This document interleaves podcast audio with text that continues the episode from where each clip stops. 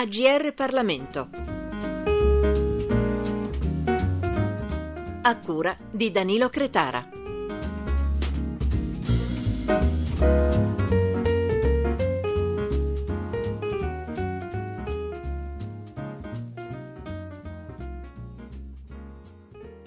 Bentrovati all'ascolto da Francesca Rinaldi. È nostro ospite Riccardo Staglianò, giornalista di Repubblica e autore del libro Lavoretti, così la sharing economy ci rende tutti più poveri. Giulio Einaudi, editore. Partirei proprio dal sottotitolo del libro Staglianò. Che cos'è la sharing economy? La sharing economy, diciamo così, la cosiddetta sharing economy è un'economia in cui delle piattaforme mettono in contatto un'offerta una domanda di beni e di servizi. Per essere più chiaro, se tu vuoi andare da un punto A a un punto B e non vuoi prendere il taxi, c'è una, una, una app, un'applicazione sul cellulare, si chiama Uber, tu clicchi, la macchina viene a prenderti e ti porti nel posto dove vuoi andare. La piattaforma la fa un'azienda americana, il lavoro ce lo mettono gli autisti di Uber. E ancora, se tu vuoi affittare una stanza o dare in affitto una stanza, al di là diciamo, del circuito degli alberghi, c'è un'applicazione che si chiama Airbnb, tutti la conosciamo, che fa sì che appunto tu dare o prendere in affitto una stanza attraverso questa piattaforma. Ora, eh, che cosa significa sharing economy? Letteralmente, economia della condivisione. In verità questo termine è molto truffaldino perché non c'è niente che condivide Travis Kalanick, il fondatore di Uber, con la sua fortuna diciamo, di circa 7 miliardi di dollari personale e l'autista di Uber che molti di quelli che ho visto io che dormono nei parcheggi vicini all'aeroporto di San Francisco per aggiudicarsi le prime corse della mattina. Quindi bisognerebbe ricominciare a chiamare le cose come il loro nome il vero nome di questa nuova economia è gig economy, ovvero economia dei lavoretti, che è molto meno seducente ma molto più vicino al vero. Tu scrivi appunto che fa un ben altro effetto parlare di gig economy o di on demand economy. Esatto, o addirittura, come definiscono alcuni, platform capitalism, cioè il capitalismo delle piattaforme che appunto sono piattaforme informatiche che mettono in contatto le domande diciamo l'offerta. Certo che fa tutto un altro effetto perché già dalla scelta terminologica, appunto quella originaria di sharing economy, c'è tutta una serie di concetti positivi, no? chi è contrario alla condivisione? Solo una brutta persona può essere contrario a condividere, un egoista, diciamo. E quindi nel vendere questo prodotto, perché di fatto si tratta di un, una nuova versione del capitalismo come, così, così come lo conosciamo, i migliori esperti di marketing della Silicon Valley si sono inventati appunto il termine originale, appunto sharing economy, molto seducente ma poco realistico, perché invece già parlare di, di lavoretti si, si, entra in un orizzonte semantico che riduce, diciamo così, l'idea che avevamo di lavoro, cioè un lavoro piatto unico che ne bastava uno per sfamare tutta la famiglia. Invece nella dimensione dei lavoretti sono dei lavori molto meno nutrienti, dei lavori spuntini che bisogna farne tanti per sperare di essere alla fine sazi, che non è purtroppo non è, non è sempre vero. Però questa è la, è la, realtà. Per quanto riguarda il sottotitolo che citavi, la parte diciamo, meno evidente ma secondo me più importante, perché alcuni ascoltatori scrollare le spalle e dire vabbè, ma insomma io non faccio parte di questa gig economy perché dovrei preoccuparmi diciamo, troppo delle conseguenze che ha. Il fatto è proprio questo, che sebbene questa sia i protagonisti attivi di questa gig economy, che sono anche in Italia forse più noti ancora, anzi senz'altro più noti degli autisti di Uber, sono i fattorini in bicicletta che portano le pizze nelle grandi città, ma anche sempre più nelle città medie, pizze e altro. Tra l'altro è successa una tragedia a Milano perché uno di questi ciclofattorini è finito sotto un tram mentre consegnava un pasto e gli hanno dovuto amputare una gamba. Quindi è il primo, è il primo grave incidente che succede in questo, in questo settore, ma insomma era abbastanza inevitabile che prima o poi qualcosa andasse storto. Allora appunto uno potrebbe dire io non faccio quei lavori lì, quindi la cosa non mi riguarda, non, non mi preoccupo. E purtroppo non è vero perché una delle caratteristiche degli effetti collaterali di queste piattaforme è di sottrarre risorse allo Stato in qualche modo, soprattutto sottrarre risorse per lo Stato sociale, il welfare state così come abbiamo conosciuto. In che modo? Queste aziende nesso olimpioniche di elusione fiscale, che è, la, che è la maniera gentile, educata e anche legale per minimizzare le tasse pagate. Sia Uber che Airbnb e tante altre pagano una frazione così infinitesimale di tasse, generalmente nel paese in cui producono la ricchezza, cioè quasi niente, dico solo che nel 2014 Airbnb che è un colosso ormai più grande di tutte le compagnie alberghiere del mondo, compresa Hilton, pagava in Francia, che è il suo secondo mercato mondiale, 83 mila euro di tasse in un anno contro i 3 miliardi e mezzo settore di euro del settore alberghiero. Ora capite benissimo da soli che mentre con 3 miliardi e mezzo si possono fare delle cose, si possono mettere a posto le scuole, eh, creare degli ospedali in più, fare delle cliniche per gli anziani o appunto degli asili per i bambini, con 83 mila euro non si fa assolutamente niente. E quindi se questo modello di economia diciamo, diventerà, come tutte le previsioni dicono, diciamo, crescerà molto o addirittura diventerà prevalente, tutti i cittadini, anche quelli che non fanno parte della gig economy, ne avranno un danno perché gli mancheranno soldi, diciamo così, i soldi che tutti noi paghiamo con le tasse per fare un sacco di cose buone, mancheranno l'appello. Rimanendo proprio agli imprenditori, eh, tu spieghi che eh, la massima che li guida è prima cresci, poi pensa ai profitti. Ce la spieghi meglio?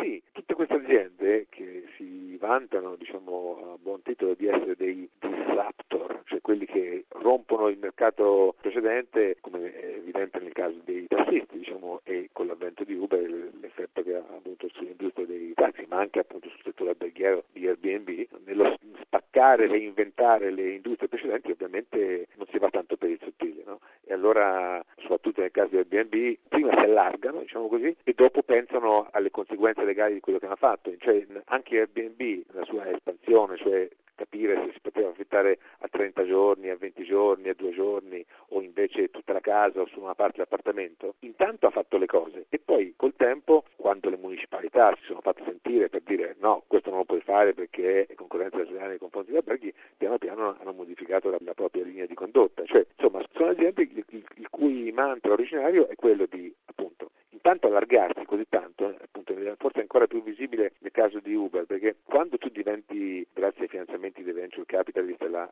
startup più ricca di sempre, cioè Airbnb è stata valutata 70 miliardi di dollari, no? di cui il suo fondatore ne teneva il 10%, come abbiamo detto prima, ma insomma 70 miliardi di dollari è una cifra pazzesca, no? mai nessuna startup è stata valutata così tanto, dal momento che sei così grande ti puoi permettere dei comportamenti che nessun altro si può permettere, ovvero di fare delle corse anche sotto costo, grazie a tutti questi soldi che hai messo da parte, per distruggere la concorrenza. Una volta che tutta la concorrenza è distrutta, a quel punto tu puoi decidere di aumentare tantissimo i prezzi perché sei rimasto solo tu sul mercato. La sharing economy o gig economy eh, produce da vita sempre solo a lavoretti? Non c'è mai un lavoro un po' più serio, tra virgolette, un po' più concreto, un po' più retribuito? È difficile sinceramente trovarne, nel senso che poi dipende anche dai paesi, no? perché la cosa che è poco presente nel dibattito è che molto dipende anche dal paese che ospita la piattaforma in questione. No? Il caso di Fudora è particolarmente eloquente questo Fudora è quella che fa, è una delle aziende che fanno le consegne a domicilio di cibo, no?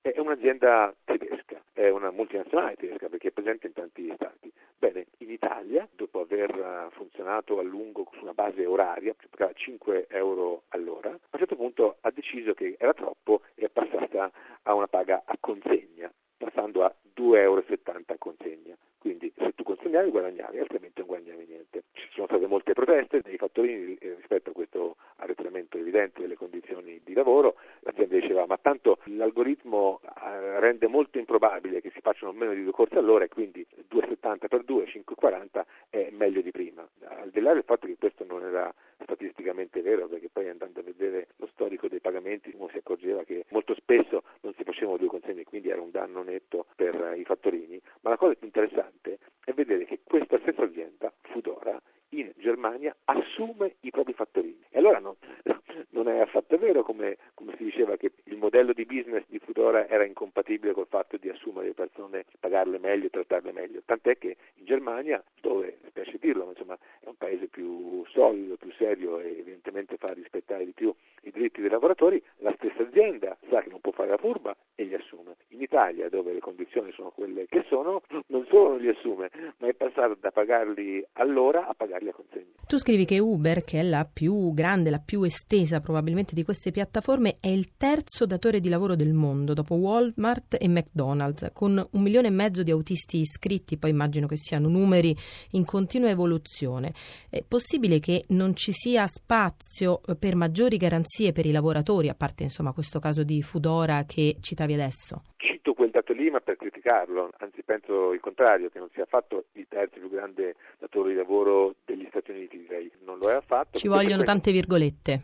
Sì, questa è l'affermazione, diciamo così, autopromozionale dell'azienda. Non è affatto il terzo più grande datore di lavoro degli Stati Uniti perché le persone qui da lavoro non li impiega. Cioè, insomma, nell'idea che abbiamo tradizionalmente noi, è stata vera fino a poco tempo fa, è che datore di lavoro vuol dire uno che ti paga una busta paga. Nel caso di Uber non c'è nessuna busta paga, tu anche lì è un cottimo assoluto, cioè tu guadagni solo per le corse che fai. Quindi questa è un'affermazione che loro fanno di se stessi per dare l'idea che, sono, che producono ricchezza, che producono benessere per tante persone, la realtà è molto diversa perché poi sono anche molto contraddittorie perché in molte cause che sono avvenute nel mondo soprattutto negli Stati Uniti e di recente in Gran Bretagna, solo a sentire la parola datore di lavoro mettono mano alla pistola Uber perché non, non voglio assolutamente che si stabilisca questo nesso tra il fatto che qualcuno lavora per loro e il fatto che questi possono pretendere di essere considerati come dipendenti, come è vero in moltissimi casi, lavorano per Uber 12-14 ore al giorno, eppure lo fanno su base autonoma e sarebbero molto lieti di considerare anche giuridicamente Uber come il loro datore di lavoro. Purtroppo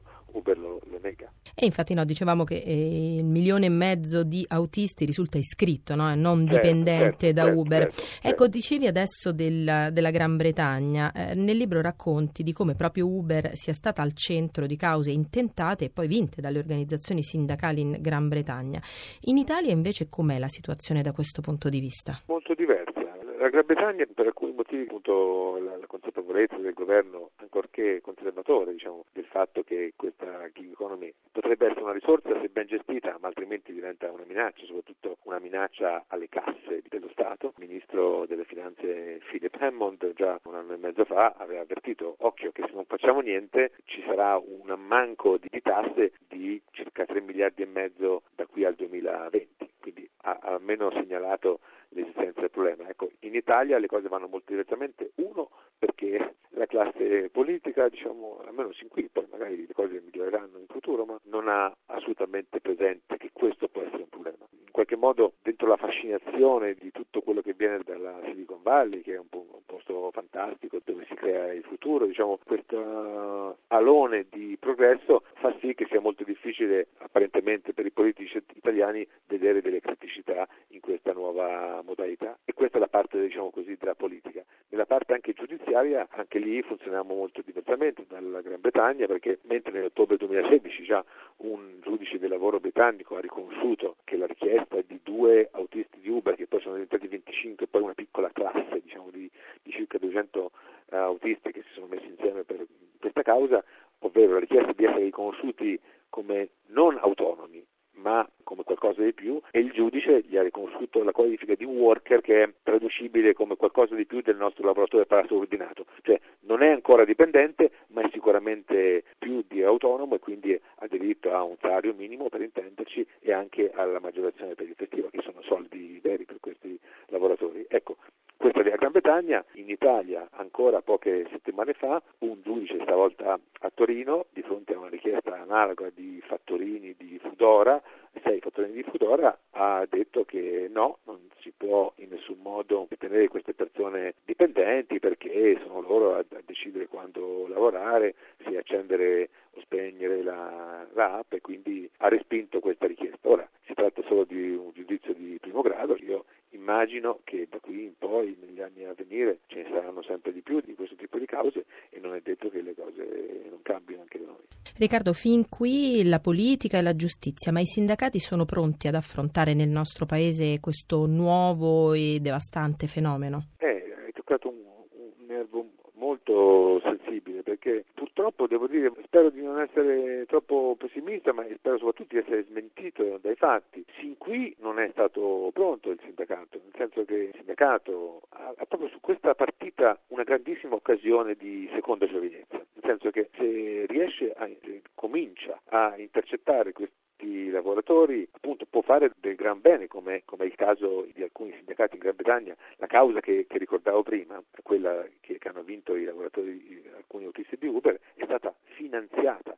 da un grande sindacato britannico sul nostro versante io ho partecipato poche settimane fa a Bologna alla prima assemblea nazionale dei riders si chiamava Riders Union Bologna. Questi ragazzi non hanno mai incontrato nella loro vita professionale un sindacalista. C'erano in questa, in questa riunione di 200 lavoratori tre sindacalisti, uno ha, ha provato a, a, parlare, a intercettare diciamo, gli umori dell'uditorio, poi è stato subito rintuzzato da questi ragazzi che insomma, ci tengono a autogestirsi, un altro è stato più combattivo, ma insomma si capiva anche in, quella, anche in quell'occasione che c'è una fortissima distanza fra i sindacati, almeno quelli confederali, e questo mondo di, dico ragazzi perché in quel caso erano tutti fra, fra i 20 massimo 30 anni, mentre nel resto del mondo ci sono anche molte persone molto più anziane, ci sono anche pensionati che, che invece andare in pensione, avendo avuto la loro condizione economica molto peggiorata, gli è toccato diciamo, arrotondare con, con i lavoretti. E quindi insomma il quadro attuale è che no, per, per il momento